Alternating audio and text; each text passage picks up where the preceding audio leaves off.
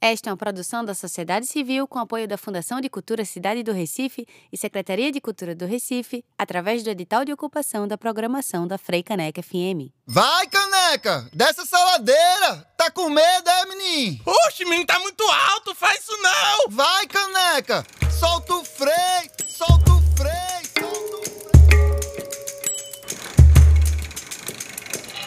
Olá, ouvintes da Rádio Frei Caneca FM. Estamos começando agora mais uma edição do Solto Frei, programa realizado pela Associação Metropolitana de Ciclistas do Recife, Amiciclo, que ocupa a rádio pública do Recife toda segunda-feira, das 8 da manhã até as 8 e meia. Se você tem uma companhia na sua bicicleta, toca ela agora, para todo mundo saber que você está antenado no Solto Frei, aqui na Frei Caneca FM. Nos vocais, como de costume, sua apresentadora e cicloativista favorita, Tuane Teixeira. Esse é o nosso programa sobre mobilidade, bicicleta, sustentabilidade, democracia e muito mais, começando agora. Hoje, nosso programa continua a série de palestras da campanha Bicicleta na Boca do Povo, organizada pela Associação Metropolitana de Ciclistas do Recife, em parceria com o CEPAS, a Biblioteca Comunitária Caranguejo Tabaiares, o Fruto de Favela, Coletivo Pão e Tinta, Caranguejo Sá e Grupo Mulher Maravilha. Diante da necessidade de pautar a bicicleta no dia a dia das pessoas que vivem a cidade e inserir a mobilidade ativa e a justiça social nas demandas prioritárias das gestões municipais, a campanha surge para conscientizar a população, influenciar o poder público e juntar a sociedade civil. Entendemos que este é mais um ano decisivo para a transformação das cidades em virtude das eleições de 2022.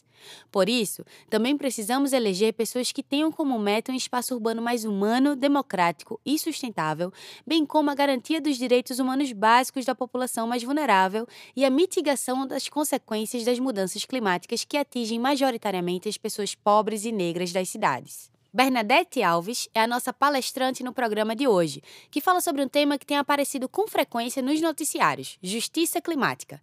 Mas o que danado isso tem a ver com o que acontece aqui do nosso lado, na Vila Santa Luzia, comunidade que fica no bairro da Torre, no Recife? Vila Santa Luzia é onde o CEPAS é sediado, instituição coordenada por Bernadette e que atua na localidade para defender e promover os direitos humanos da população periférica. Será que quem é mais atingido pelas mudanças climáticas sabe o que isso significa? Bernadette vai traduzir isso melhor para a gente. Ouçam agora. Olá, gente. Estamos aqui hoje para refletir um pouco sobre um tema muito atual e muito presente, que é sobre justiça climática e o direito à cidade. Né? A gente está vivendo tempos bem difíceis com relação ao clima eh, e onde a população mais vulnerável é diretamente atingida. Aqui em Recife, muito recentemente, nós tivemos consequências das chuvas, é, com alagamentos, desabamentos de encostas, inclusive com perda de vidas é, e muitos transtornos. E a gente entende que isso não é por acaso, né? que isso é consequência da atuação direta do homem na natureza. É, a gente sabe que o, desde o início do, do uso de combustíveis fósseis, né, que o homem vem produzindo gases que são extremamente nocivos é, ao planeta e que isso é, repercute justamente na mudança climática de todo o mundo né? com a questão das geleiras que eh, se dissolvem com relação à alta da temperatura. Eh, em outros climas que normalmente são quentes, as temperaturas baixas demais, eh, tempestades, chuvas, com consequências justamente de enchentes, de tornados, de ventos fortes, enfim, né? E as cidades, elas é, têm essa consequência direta. A gente entende que tudo que se faz dentro do planeta é, tem uma consequência que chega no, no outro extremo. Né? Então, nós somos seres interligados, não, não estamos isolados de forma alguma. Né? É como você pegar um cordão e esticar né? e você sentir em algum momento essa vibração é, dessa ação. Então, a ação do homem, né, com a questão da, da extração de minerais desenfreadas, né, como É, as mineradoras fazem muito.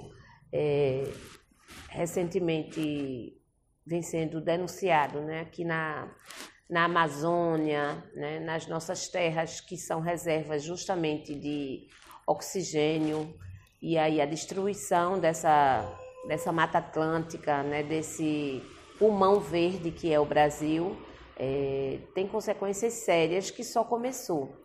E aí a gente fica pensando, né, o que será dessa geração que nasceu de 2020 para cá?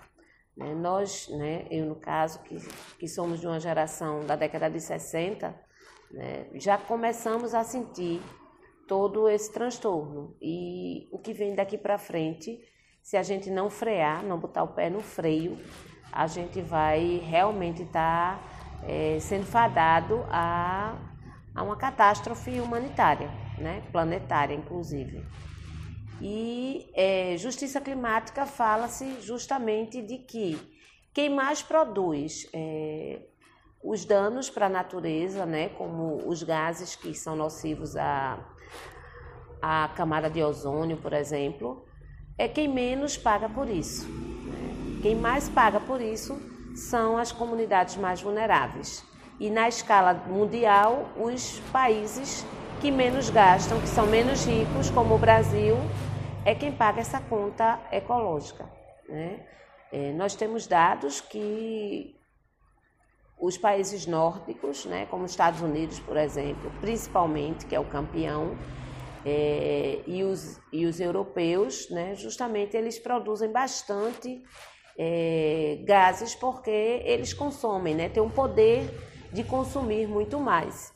E, inclusive, criam estratégias de estarem é, instalando as fábricas de equipamentos como, por exemplo, de celulares, e aí os indicativos que falam da poluição que esses equipamentos produzem ficam para os países onde se produz, quando na verdade quem consome esses produtos são os outros países, como os Estados Unidos, França, Inglaterra, Alemanha, né, que tem realmente uma população com alto poder aquisitivo.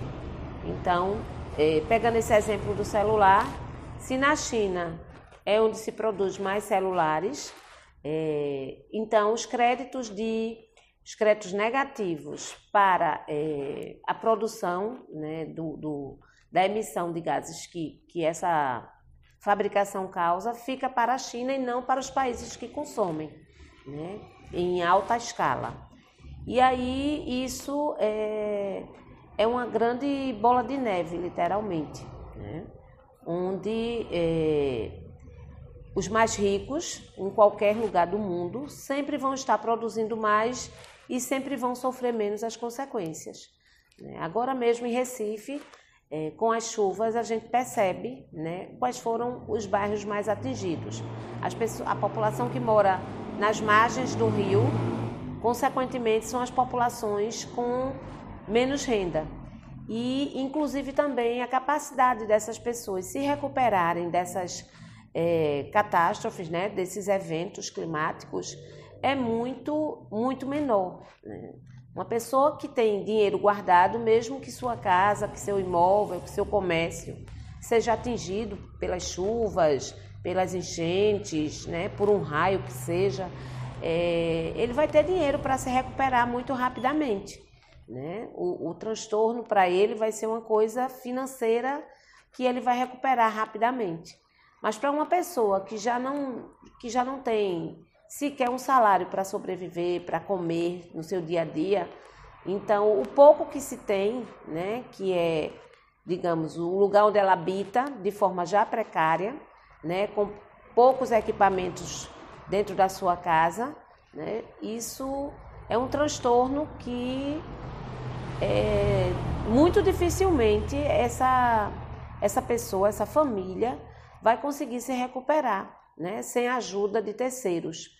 E aí as políticas públicas é, têm muito a ver com tudo isso. E a gente percebe que nem se investe e ainda é, se responsabiliza essa população por morar de forma tão vulnerável a esses eventos. Né? Quem mora nas margens do rio, nas margens dos canais, quando essa chuva vem de forma assim tão é, tão intensa, né? E aí sobe a, a, as margens da água, a água transborda, né? Com todos os resíduos que são é, jogados e que são arrastados, porque também não existe uma política pública de educação ambiental com relação à questão do lixo. E aí nas áreas urbanas a gente percebe muito intensamente, né? Esse volume de lixo descartado de forma é, incorreta, que justamente propicia que quando há qualquer tipo de chuva, esses lixos é, corram para dentro dos rios, dos canais e quando eles transbordam, consequentemente para dentro dessas casas, dessas habitações já tão vulneráveis. E aí a gente está vendo o que aqui em Recife, né? Uma ajuda de custo de R$ 2.500, somada do governo do estado e do governo municipal, e que praticamente não dá para nada, né? sem falar na forma difícil de se ter acesso a isso. Quando se pensa que um morador que mal tem o que comer tem que ter um telefone que possa baixar um aplicativo para poder ter acesso a esse recurso, fora toda a burocracia, né? que é a questão de ter o NIS, de ter documentação, né? que já são, é, já são débitos, já são dívidas né? que o poder público tem para com essa população, né, que já vive dessa forma extremamente vulnerável, onde muitas vezes sequer o documento de certidão de nascimento tem. Então é toda uma escala social, né, que o clima ele só veio, por exemplo, com essas chuvas aqui em Recife, ele só veio é, expor de uma forma nua e crua, né, o que a gente já vem passando a, por exemplo, as encostas, como aqui no aqui no entre o Ibura, né, e, e entre Recife e Jaboatão, né, que, que desabou, né, de uma forma assim bem bem bem repentina, matando muitas pessoas. É, é prova de que, primeiro, não há um trabalho de prevenção, né, de acompanhamento dessas encostas para é, se prevenir, para se recuar essa população dessas áreas onde a qualquer momento poderia acontecer uma tragédia como essa. E aí, quando vem uma chuva de uma forma mais intensa, é claro que é, essas áreas encharcam e essas tragédias são anunciadas sim. A população mora lá porque acha que isso não vai acontecer? Não, a população mora lá porque não tem onde, não tem uma outra opção, né? Aluguel em Recife hoje é de em áreas suburbanas, né, nas periferias, é, de 500 a mil reais, né, qualquer é, casa de, de quatro cômodos. Então, se a gente tem um salário mínimo de R$ 1.200, né, se você for contar com a conta de energia elétrica, né, com a conta de água, com internet, que hoje praticamente virou um bem essencial, é, transporte público, que é extremamente caro e ruim e difícil, né? algum gasto com saúde, porque a população está extremamente adoecida também, também com, em decorrência dessa questão climática, né? onde as pessoas é, têm adoecido principalmente com doenças é, respiratórias, né? E aí a gente traz esse outro recorte, né, que são as doenças que essa mudança de clima, de clima tem produzido. A Covid é muito um exemplo disso. Né? É uma junção de várias é, é, interferências do ser humano no, no meio ambiente, né? e nesse ambiente, inclusive, é, de, de, de, produção de vírus e tudo mais, e que saiu do controle. Né? Saiu do controle e que o, o, o meio ambiente, né, o clima, ele mostra como rapidamente esse tipo de evento ele se propaga e se espalha sem que o homem, por mais tecnologia que tenha, consiga deter isso de forma razoável, de forma rápida. Né? Então, as respostas com vacina, a resposta com medicação vem muito lentamente, enquanto o prejuízo, o dano, é, se propaga muito rapidamente. Você está sintonizado no programa Solto Frei da Rádio Frei Caneca, Rádio Pública do Recife. A gente vai para um intervalo rapidinho, só para eu ir ali tomar uma aguinha de coco e molhar a garganta. A gente volta já já. Olá, estamos de volta com o Solto Frei, a plataforma cicloativista ancorada na Rádio Frei Caneca. Hoje estamos conversando com Bernadette Alves dentro da campanha Bicicleta na Boca do Povo, uma iniciativa realizada por nós, da Associação Metropolitana de Ciclistas do Recife, a Amiciclo, em parceria com outras organizações da sociedade civil que atuam dentro de comunidades periféricas no Recife e também em Paulista. Bernadette é diretora-presidente do CEPAS, organização da sociedade civil que atua na Vila Santa Luzia, no bairro da Torre. Na construção da campanha, Bernadette tem trazido o olhar de quem está na linha de frente nas comunidades e contribui no debate sobre justiça climática e social. E aí, bora ouvir o restante da palestra dela sobre o tema? O sistema capitalista, né, desde que se instalou no planeta, que ele é predatório, extremamente predatório.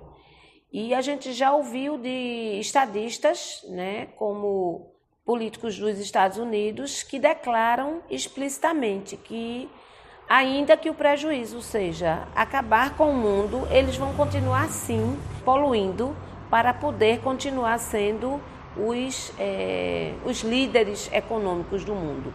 Né? Contraditoriamente, né? é uma relação kamikaze, né? as pessoas realmente estão dispostas a perder tudo para não perder nada, digamos assim, em termos materiais.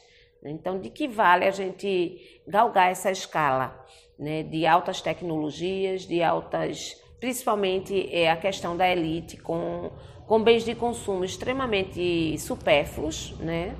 como o carro, por exemplo. O carro é um símbolo do status quo né, do capitalismo. Né? Desde que o homem começou a desenvolver essa tecnologia, né, que traz em tese a questão do conforto para se locomover, para é, economizar tempo nas distâncias, é, que é, ele se tornou esse símbolo, onde ele é um divisor de águas entre as classes sociais e onde se produz extremamente é, gases que são prejudiciais, né? A questão da, do meio ambiente, a questão da, da camada de ozônio, por exemplo, porque são movidos a combustíveis produzidos né, de, de forma fóssil, que são é, finitos e que a gente já, já viu que essa etapa da humanidade já deveria ter avançado. Né? Nós temos aí propostas né, de, de, de carros movidos a, eletricidade, né? mas isso tudo caminha muito a passo lento. E aí a gente tem N outras possibilidades, né? mas nas cidades, principalmente nos meios urbanos, é, isso não é valorizado e nem é, nem colocado de forma segura e nem como opção para a questão do poder público. Né? As, as vias onde a gente transita, elas são feitas extremamente para priorizar os carros, né? com um risco muito grande para quem ousa andar de bicicleta, para quem anda a pé, inclusive, né? ou quem é, se locomove em transportes de maior escala, que são os transportes públicos, os ônibus. Né? Então, os carros individuais, eles sim são totalmente é, contemplados né, com toda uma estrutura de estacionamento, onde tudo ganha muito espaço, muito volume, né, onde a gente perde com a questão da qualidade, com a saúde, né, com os grandes engarrafamentos, com a poluição do ar, a poluição sonora, complicando cada dia a, a vida né, dos cidadãos que têm justamente menos condições. Né? Se você parar para avaliar né, o, o, o trânsito no dia a dia, você vai ver vários carros que cabem cinco pessoas e você vai ver levando uma pessoa apenas dentro daquele transporte. Né? Então, é uma lógica assim, extremamente egoísta, extremamente individualista. E aí você se vira para ver um, um, transporte público de um ônibus que, em tese, deveria transportar 50 passageiros, é, com no mínimo o triplo de pessoas. Né?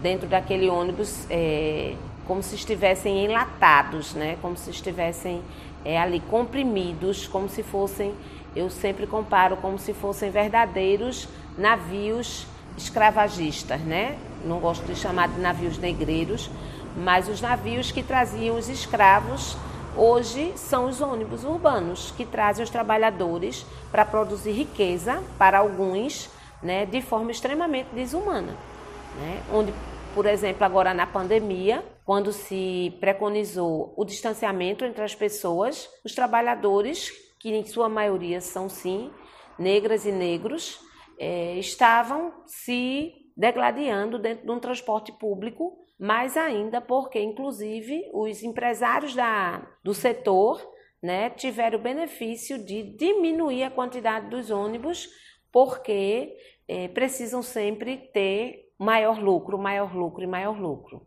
E, em tese, alguns trabalhadores deixaram de trabalhar é, presencialmente, ficaram em casa, e aí as empresas de ônibus tiveram dos governos é, o licenciamento para diminuir mais ainda uma frota que já é subestabelecida para atender a população. Metrôs também são outro exemplo de transporte público de péssima qualidade, né? sempre com problemas de, de manutenção, sempre quebrando, né? também para que haja uma, uma logística de, de privatização, né? com falso discurso de que privatizar é você conseguir melhorar a qualidade dos serviços públicos e a gente sabe que não, porque a gente já tem aí os exemplos das linhas de ônibus que são privadas e nem por isso tem qualidade. Sem falar da questão da energia elétrica, por exemplo, que também é um outro item extremamente essencial e está é, sem nenhum controle de, é, de tarifação pelo poder público, visto que foi privatizada também. E nisso a gente vem é, vendo que essa questão, né, da questão da justiça climática, por exemplo, a questão da água, né, que está cada vez ficando mais rara, né, mais difícil, os mananciais, os rios, e aí esse acesso, né, para muitas pessoas é praticamente é zero, né, a populações que não têm acesso à água, principalmente água limpa. E isso tem a ver também com os efeitos climáticos que é, incidem nessa questão das secas de verdadeiros mananciais que a gente está vendo aí sendo destruídos, porque tudo também tem a ver com as matas. A água tem a ver com, com as matas que as matas ciliares que propiciam que essas fontes se renovem né, durante os séculos. E essa ação do homem predatória nessas regiões, elas têm feito com que a população, principalmente as mais vulneráveis, fiquem sem acesso a esses bens essenciais para sua sobrevivência. É, a gente agora, muito recentemente, viu ser concluído a questão do, da transposição do Rio São Francisco. Mas será que essa transposição realmente está beneficiando as populações é, ribeirinhas, é, agricultoras, é, produtoras de alimento de familiar? Ou será que são grandes fazendeiros que estão tendo acesso a essa água dessa transposição? A outra lógica que a gente se pergunta é como que há milhares de anos atrás, né, populações é, como os egípcios, por exemplo, conseguiam fazer canais de transposição de águas de, de enchentes. Né? E hoje, com toda a tecnologia que a gente tem, a gente ainda continua vivendo essa dualidade. Áreas com secas, como a gente está vivenciando, por exemplo, no Pantanal, e áreas com problemas por muita água, com transbordamento de água. Né? Então fica a pergunta: a quem interessa também essas catástrofes? Ou por que é que não se toma efetivamente medidas para que a gente possa estar tá resolvendo tecnologicamente, usar a tecnologia para resolver esses problemas climáticos? Então a justiça climática trata disso, né? de que tudo que é, se destrói para beneficiar economicamente pequenos grupos da sociedade, os primeiros é, malefícios vêm para essa população mais vulnerável. É claro que isso é uma onda que vai crescer se a gente não tomar nenhuma atitude, Né? Mais recentemente, houve um acordo é, no encontro que houve em Paris, onde a maioria dos países assinaram esse acordo. Mas será que eles vão cumprir né, com as determinações que foram tomadas para que se emita menos gás carbono, é, para que se tome essas medidas é, ecologicamente corretas? Né? Os Estados Unidos mesmo não assinou esse acordo, justamente porque não tem intenção de diminuir o seu poderio econômico em detrimento do, é, de medidas que possam é, minorar é, essa agressão a, ao meio ambiente. Então é isso, gente. A gente também né, tem uma responsabilidade sobre isso. É claro que a gente pode pensar que uma pequena atitude no que é que vai fazer diferença né, numa dimensão tão maior. Mas se a gente pensar na lógica de um mais um é sempre mais que dois, a gente pode estar convencendo o nosso familiar, o nosso vizinho, a nós que somos é, educadores, aos nossos alunos, é, nós que temos movimentos sociais, está é, tá sempre mudando essas atitudes, desde a redução de uso de descartáveis, por exemplo, com a prática de usar copos permanentes, garrafinhas permanentes, é, com a questão da coleta seletiva, destinando isso para os catadores e catadoras, é, que hoje tem alguns se organizando cooperativa e ainda muitos que passam nas ruas, que sobrevivem da coleta desse material reciclado, da escolha de algumas marcas que tenham alguma responsabilidade com essa questão do meio ambiente. Então, pensar pequeno também faz com que a gente some no grande.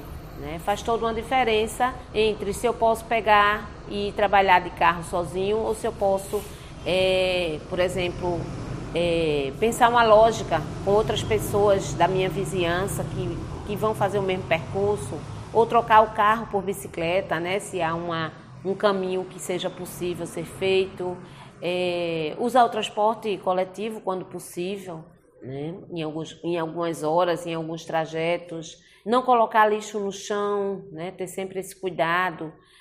Enfim, são várias pequenas atitudes que a gente pode estar tá somando né? e aí tentar fazer com que é, outras pessoas também olhem, também repensem né? seus gestos que a gente comece a repensar o mundo né, de uma forma que é possível, né, que a gente ainda é, tem tempo para fazer essa mudança, né, para frear é, algumas questões. Né, e aí isso é um, é um convite né, para que a gente possa estar tá, é, é, chamando a atenção né, também do poder público e aí votar nas pessoas que também pensam isso e têm esse compromisso é uma outra forma da gente estar tá, é, contribuindo, né? porque não adianta a gente pensar de um jeito e ter representantes que se comportam de uma forma totalmente contrária àquilo que a gente pensa e defende no mundo.